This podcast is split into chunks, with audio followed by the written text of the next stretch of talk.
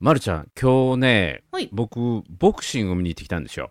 ボクシング、また珍しい。そう。あの、プロボクサーの試合ということで、ええ。一度ね、昔15年ぐらい前に誘われて、有名なあのボクサーの試合に行ったのは、なんとなく覚えてるんだけど、そんな印象に残ってなかったんですね。ええ、ええ。で、今日はたまたまなんですけども、知り合いがはい選手として出るということで、おお。あのうちの奥さんとね、はい見に行ったんですけども、いや、もうこれがね、はいもう予想をはるかに超えて、面白くて、興奮して、楽しくて。すごかったです。ちょっと私、軽い興奮状態。あ、今興奮状態。そう、あの奥さんとも言っててね、なんか殴り合いするのを見るから、ちょっと引くかなと思ったんだけど。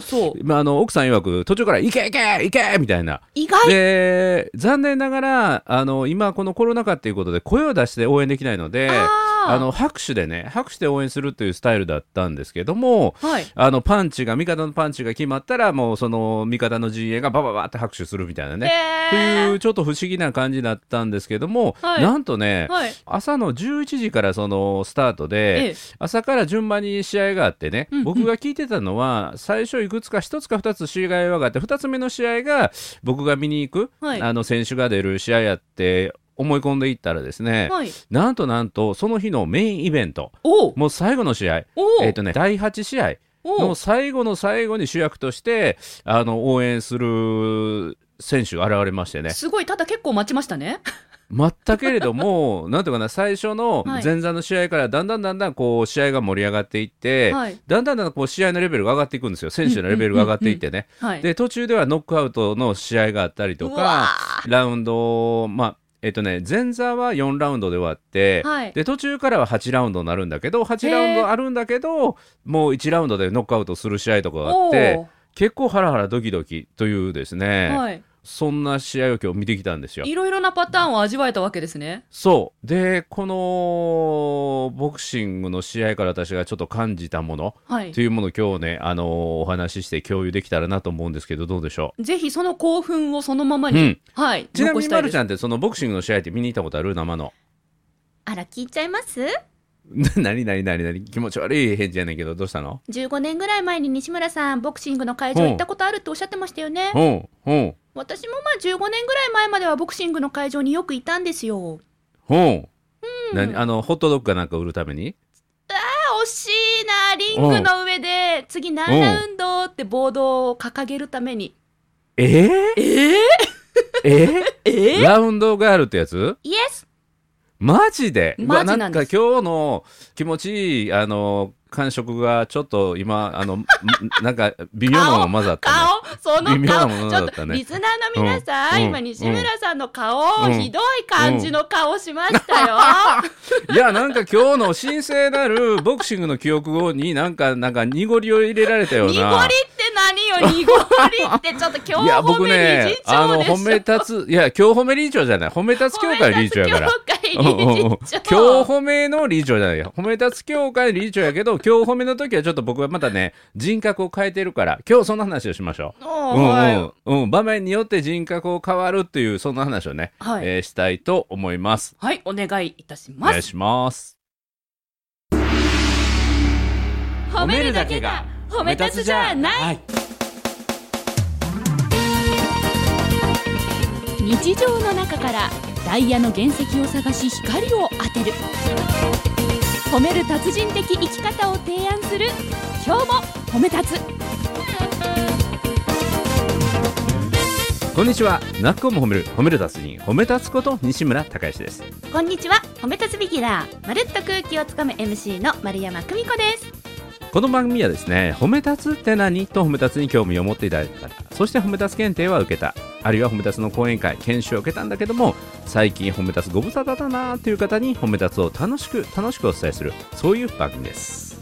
はい、西村さん戻ってきてください。お顔がまだちょっと違う感じになってますあのボよク。シングの話やめて、いやいやいやあの最近の阪神タイガースの話に変えようかな。なぜゆえ、うん、いやいやいやいや、ボクシングの話しましょうよ。今日見に行ってきたばかりなんじゃないですか。見に行ってきたんです。興奮してるんですよね。はい、それがね、なんていうかな。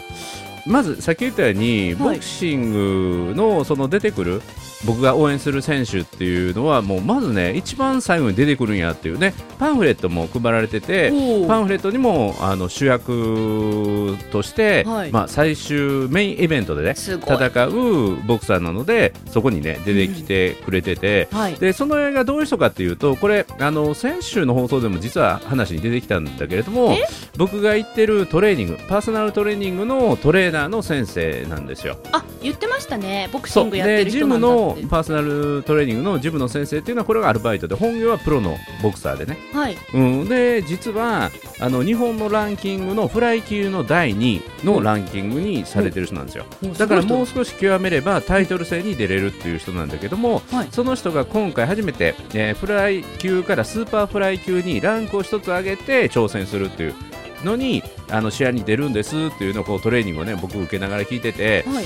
であの講演会もできましたっていう話を聞いてあもうぜひぜひ応援させてくださいって言って試合いつですかっていうので5月の1日今収録が5月の1日なんですけどもあ僕その日空いてますから、えーうちの妻と一緒に行きますねって言ってもで第2試合ぐらいからかな。うはい。結局最後の第8試合で出てきたんだけども、はい。その間、はい。午前11時半から僕が応援する選手岩崎圭介さんという選手なんですけども、はい。岩崎さんが出てきたのはもう2時半ぐらいかな。だから3時間ぐらいは、はい。あの前座を見て。他の方々の試合を。そう。でボクシングっていうもののなんか面白さに引き込まれてでだんだんだんだんこう場が盛り上がってくるよね。テーマ曲でそれぞれの選手が登場して。はい。で応援してる人たちもたくさんいてって、うんうんで僕と奥さんもその岩崎選手の T シャツを売ってたんでね。はい。その応援してる周りに、はい。え同じ T シャツを着てるんだけどその T シャツを着てなんか盛り上がってね。おいいですねいいですね。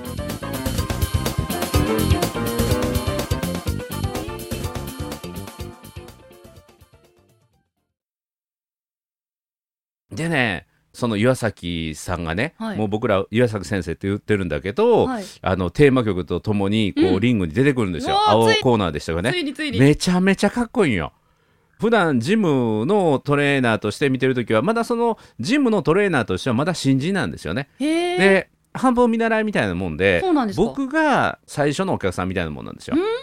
うん、あの慣れた人は割と年配の人なんかを指導するんだけど、はい。僕は結構昔からトレーニングしてるので、はい。あの自分でもできるし、はい。新人のトレーナーさんでもあのなんていうまくいくやろうということで一緒になんか切磋琢磨して上達しましょうねみたいな感じではい。でその岩崎先生もすごい僕のことをなんていうかな尊敬じゃないけども、はい。勉強になりますっていうのを言ってくれて、はい。実はその岩崎さんって僕の娘と同い年で27歳になったばかり。そんなにお若いんですね。そうそうそう。で今ボクシングでも伸び盛りということだったんだけども、うんうん。話を戻すと本当にねリングに上がった姿がめちゃめちゃかっこよくてで試合が始まった瞬間もうボコボコにいくんよね相手をね。もうそりゃそうやねんけど もう優しい岩崎先生どこにもいないんですよ。あいやいやいつものトレーニング、ジムで会っているうん岩崎先生は、うん結構どんなタイプなのかなと。ニッコニコでニッコニコでものすごい腰が低くてね。あ逆にそうなんですか。いやもっとそのボコボコじゃないですけど「はい西村さんここの筋肉の声を聞いて」みたいなじゃなくてじゃじゃないじゃないんですね。優しいんですよ。優しいんですよ。朗らかな印象なんですか。めちゃめちゃ朗らかで優しいんですよ。その方が。どこまでこんな優しい人いるんかなってぐらい優しいんですよ。へえその方がいきなりリング上がるときに獣のような顔してボコボコにしに行くんですか？シュッシュッシュッってシャドーボクシングした始めた瞬間からもうもうあ怖いみたいな。目 の色変わりますよねリングに上がると選手たで試ちって。合始まってカーン言った瞬間もうボコボコしに行ってたからね 相手をね。スタートダッシュ早いタイプなんですね。そう。で結局8ラウンド制でラウンド8まで行ってね、はい、うん。で途中にあのラウンドガールの人いてはりましたわはい、はい。あまあまあまあまあまあまあまあまあ、まあ、まあこれからきっとね西村さんはボクシングの試合見に行くたびにラウンドガールをお見かけしたら私の顔が浮かぶことでしょうけれどもまあ今日はその話ではないからいいんですよ。そい。やいやいいいい大丈夫大丈夫。そういうの一回言っとけば頭に残るって先週言って。た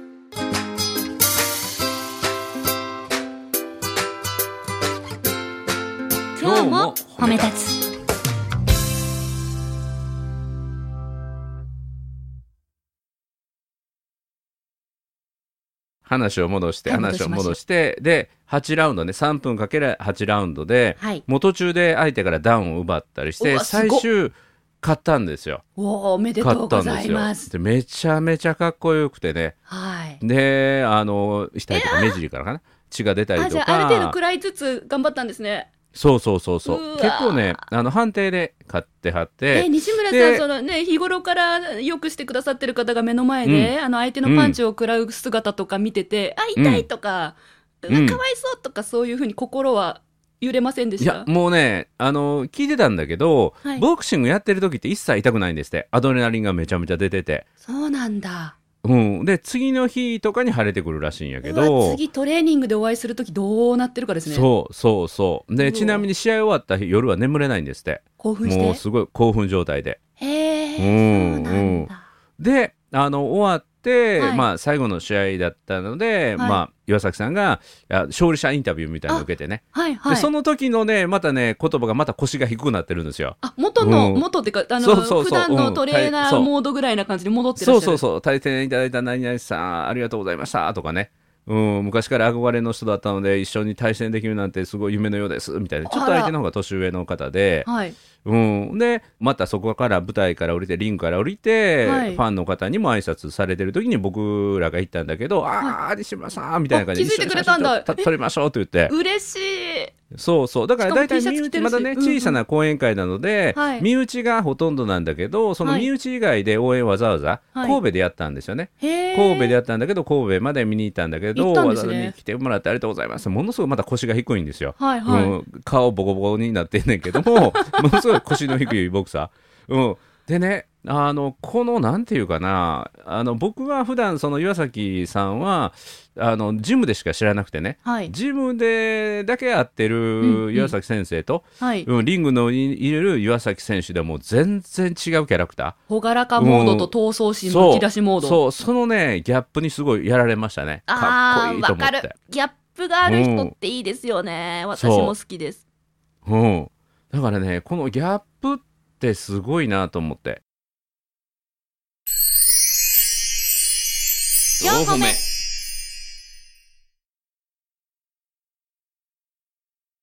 あとね、これと似た話がもう一つあって、はい。あの、これもまたタイムリーなんだけど、おとつい、はい。ご縁があって、今まで行ったことのない、あの小料理屋さんに行ったんですよね。これちょっと場所が、あの、分かりにくいところにあって、はいまあ、大阪にね、南海地名、あの、読み解くのがすっごい、えー難しい地名で、熊田ってあるんですよ。熊田。うん、あの、うんうん杭、杭ってわかる？うつくいですか？うつくい、そうそう。はい杭に全部の全って書いて熊田って読むんであ、すけどそれは、読めない。はい。うんうん。で、その熊田にあるその料理屋さんに行ったんですね。はい。ある人の紹介で。で、はいこれは、あの、僕がよく行くバーで知り合った、はいこれまたね、僕が大好きな若いカップルのご両親がやってるお店でね。へえ。で、そこで、またその、僕と奥さんが大好きな若いカップル、応援したくなるようなカップルと、はい。そのお父さんがね、来られてて、うんはいその方がそのお店の料理人の方で、はい。そのバーですごい楽しく喋ったんですよ。で、その時は軽くその、大将がね、お店の大将がちょっとお酒を召し上がられてて、はい上機嫌でね。はい。で、そのお店が、気象って言って、希望の木に、え飛ぶ飛翔の翔はいっ。ていう気象というお店なんですけども、うんうんそこにやっと行くことがおとついできたんですよ。するとね、その料理の大将、はい。料理の大将、これがまたね、あの、バーで会った時とはもう全然違って、はい。もうほぼ最初一言も喋らないみたいな感じで。時はお話盛り上がってたんですようん、ね盛り。上がったんだけど、もう,、はいもう完全料理人の顔になってて、カウンター越しのはいお店なんだけど、はいまあ最初一言、二言かはして、料理を作り始めたらもう一言も喋らない。職人モード。そう。で、ようやくね、あの、食事も出し終わったぐらいで少し、あの、お話ができるようになってきたんだけど、はいそのね、料理作ってる姿もかっこよかったんですよ。うん、だからそのバーで気さくに喋ってる、はい。あのおっちゃんの姿の時も素敵な人なんだけど、はい。その素敵なおっちゃん酒飲んでる素敵なおっちゃんが、はい。板前の格好して料理人のモードになって、また出てくる料理が美しくて繊細で美味しいのよ。だから料理は雄弁、はい。うん、料理人は寡黙、はい。これもかっこいいなと思って。おまたギャップ萌えですね。そうそう。だからねこのなんていうかな魅力はギャップから生まれるんじゃないけども、はい。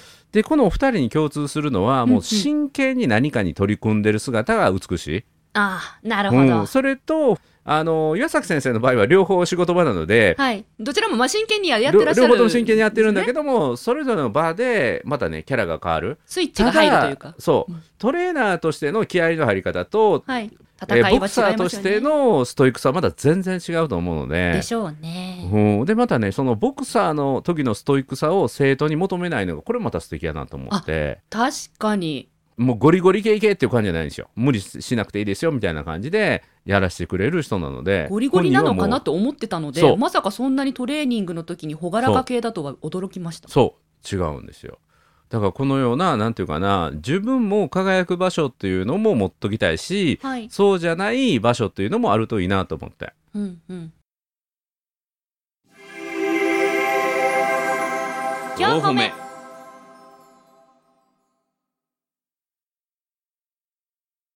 まるちゃんで言うならばその岩崎さんで言うならばリングに上がってる時っていうのはどんな時なんやろ？私ですか？うん。私がリングだに上がるとした例えばですけど結婚式の司会やる時とか何かの表彰式や式典厳かな式典の司会をやる時などにうん。よくキャラ変してると周りに言われます、僕はやっぱり講義研修講演で人前に立ってる時はね。そうですね。西村さんのほめ達検定3級を私受講者として受けに行った時に、うんおおなんか西村さんスイッチ入っとるやんって思いました。そう。もう「アイ・オブ・ザ・タイガー」やからね、うん、ロッキーの目になってるからね。はい、ちゃんテーマ流れてる。うん、そうそう。そのために普段から毎日の Facebook ライブとか、はい。今日褒めの収録で、はい。あの、ロードを走ってるみたいなね。走り込みをして、喋り込みをして、常に喋り込みをして、はい。まあ、ボクサーでいうとこの走り込みのような喋り込みをして、はい。本番に備えるという感じかな。トレーニングをしていざ本番とそうそうそうそう。そういう意味で言うと、喋ることに関しては、ストイックになっている感じがするね。身にまとうオーラの色が違いましたものね西村さん。ああ、そはい、う。うー。んまあ、それは以前もこの今日褒めの配信どこかでお話伺ったことがあります。あえて、うんうんうん。あのシーンに合わせてうん。自分を演出してるんだよってお話聞いたことあります、そう。だからね、あのー褒め立つの時の自分はやっぱりちょっと違うし、まあ、服装から変えてるし、はいで、逆に言うと、この今日褒めの収録の時はまた違うキャラクターが出てるんですよね。それが嬉しいんですよそれがね、面白いんよね。だから、あのー前々回の収録の話かな。え？それを聞いたね、あはい。の、この今日褒めのリスナーの方から、ええ。あの、メッセージっていうか、はい。あの、その人がね、今日褒めの宣伝をしてくれてたんですよ。ありがたい。で、何が面白かったかっていうので、はい。い、ろんな話が出てくるんだけど、ええ。その中で、ええ。あの、面白かったのは、はい。あらゆる人の可能性とか、やり方っていうものを全肯定する西村理事長がね、はい。まるちゃんの、はい。ね、ひつまぶしのお茶漬け3回は、ない、ない、それは絶対ないって、もう、めちゃめちゃ否定してたのが、あの、西村さんは食べ物に対するこだわりがめちゃめちゃ強いんやなっていうことが伝わってきましたって言われて、あ、確かにと思って。素晴らしい観察力のそう。お持ちだから僕、まするちゃんじゃなかった。まるちゃん以外の人がね、ええあの、私、ひつまぶしでこういう食べ方するんです。あ、そうなんですか。そういう食べ方もあるんですね。面白いですねって終わってるんやけど、僕あの時は、ない。絶対ない。それはないわって、もうめちゃめちゃ否定したもんね。えそれは今のお話を、あのうん。要約しますと、私だからそれはないって、うん。スパンと言い切れたってことですか、そ相手がそれは私だからってことですか？うわ嬉う。しい。距離感、あ距離感。やだちょっと、ううん。ん。ありがとうございます。何ど何何何？うぞどうぞ素直なお気持ちを私に言ってください、はい。そう。もう、もう、身内感覚ですわ。ありがとうございもます。それはないわって言って。私全然折れませんからうん、これが本当に初めてお会いする人が、ええあのこの前ひつまぶし食べたんですけどこうやって食べましたあそうですか。っていうね。距離感。うん。距離感。あ嬉しい。うん。ありがとうございます。この話を引き出してくれたそのリスナーさんね、う。もうん本当うんグッジョブ。また、うん。だからまたまにたまに言われる時あるんですよ。僕の夢は西村さんにタメ語で喋ってもらうことですって言って。うん、やっぱりね距離感のコントロールってするんよね。自然しますします。とね人間、うんほとんどの方っていうか、まあ、ほぼ誰しもするんじゃないですか。うんうん。うん、そう。だからその距離感によってその人の見えてくる部分っていうのは変わってくるし、はい。見せ方も変わってくるしね。はい、あとはそのスイッチがご本人が入る瞬間があって、うんうん。ボクサーの方や料理人の方のように違う面が見える方もいるっていうことですね。ね。四歩目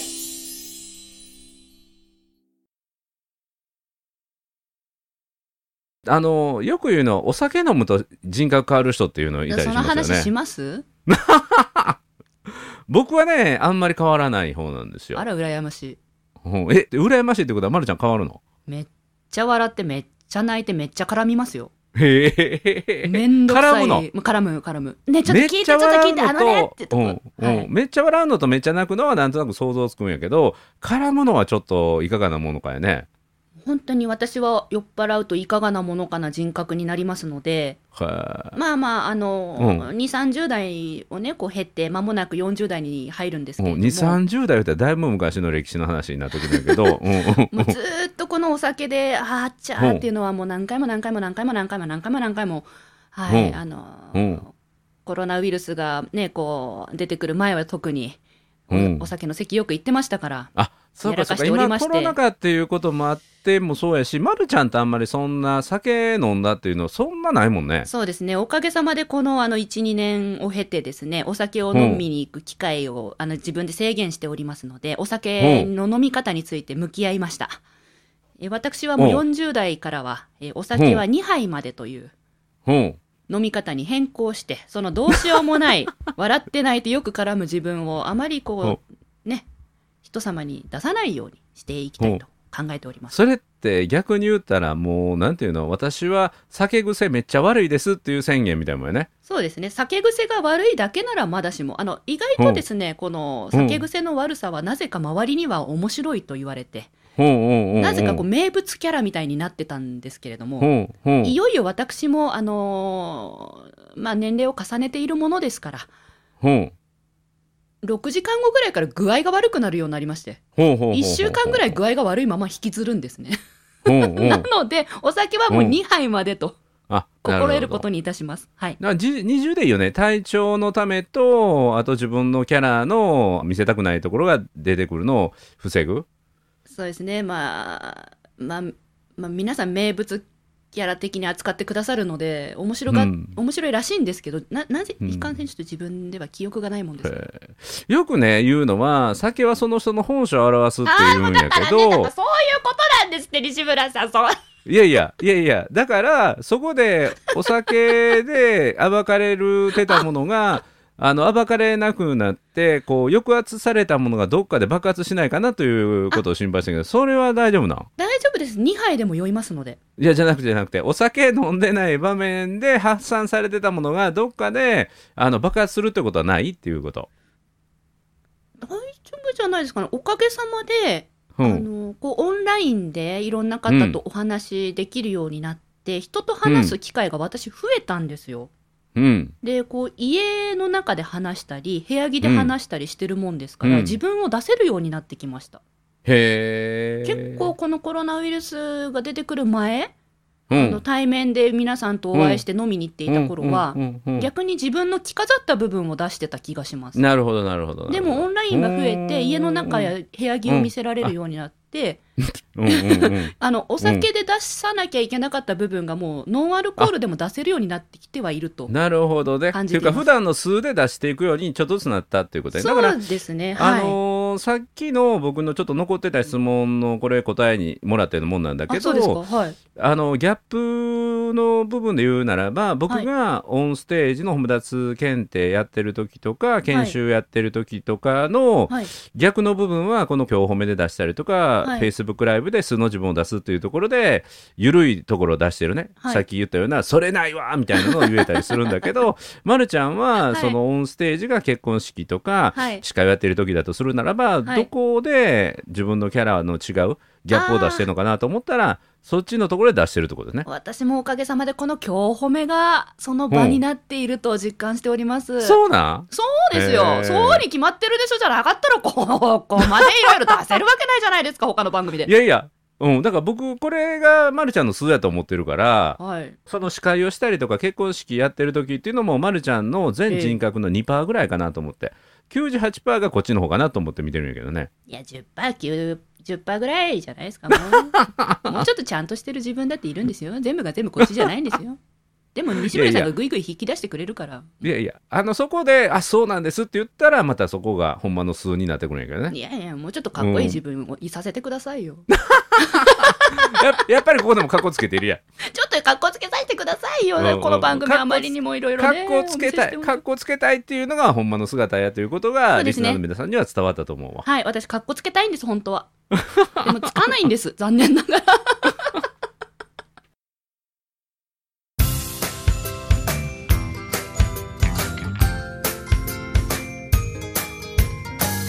褒めるだけが褒め立つじゃない今日も褒め立つ。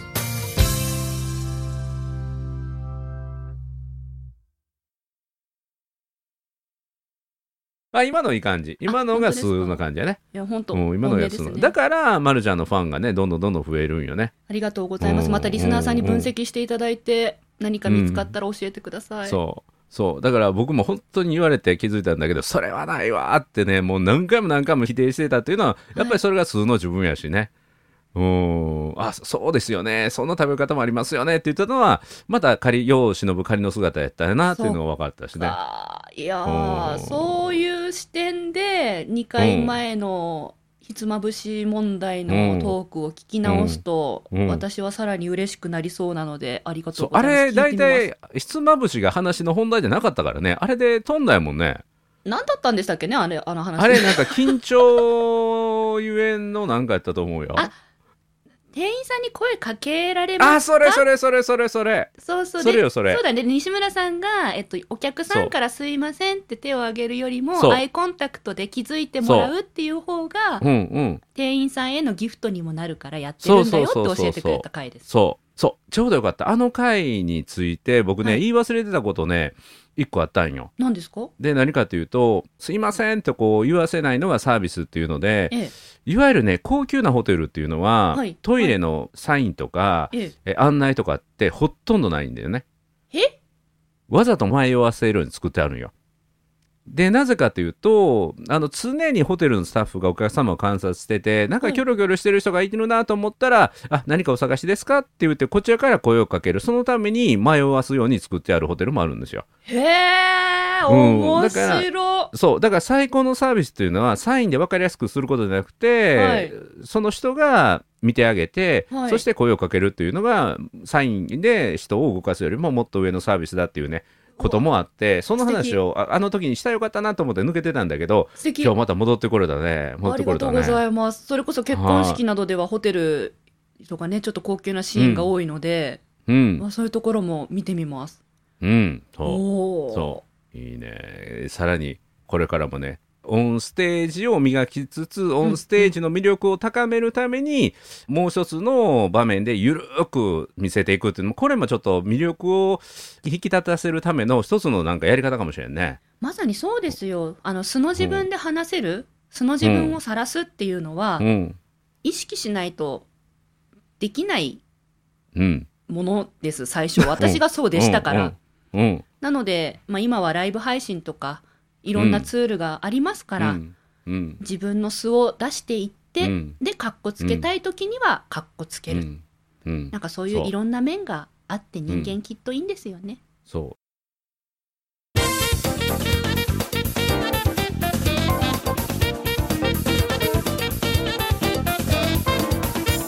から今日のね冒頭の岩崎選手がもうほはい。んまにかっこよく見れたのは、はい。普段本当に優しい人が、もうこんな優しい人いるんだろうかっていう人がもう本当に選手となって戦う時の姿の真剣さとかっこよさ。はい。うんだからこれからも私たちはよりステージでかっこよく見せるために、はい。この今日褒めでダラダラな部分を素の部分を出していくっていうのがいいんじゃないかというのがあの私からの提案なんですけどどうでしょいやもう大賛成です。抜けてるところを見せているからこそスイッチ入った時のギャップに燃えるというわけですね。うそう。あそう。だわかりました。からもうこの今日褒めはもう今後さらに緩くはいゆるく、はい。うん、行き当たりばっちりでやり続けるのがいいんじゃないかなと思うんですがいかがでしょぜひリスナーの皆さんの日常に寄り添える番組をさらに目指してまいります。何とぞはい。リスナーの皆様今後ともよろしくお願いいたします。うお願いします。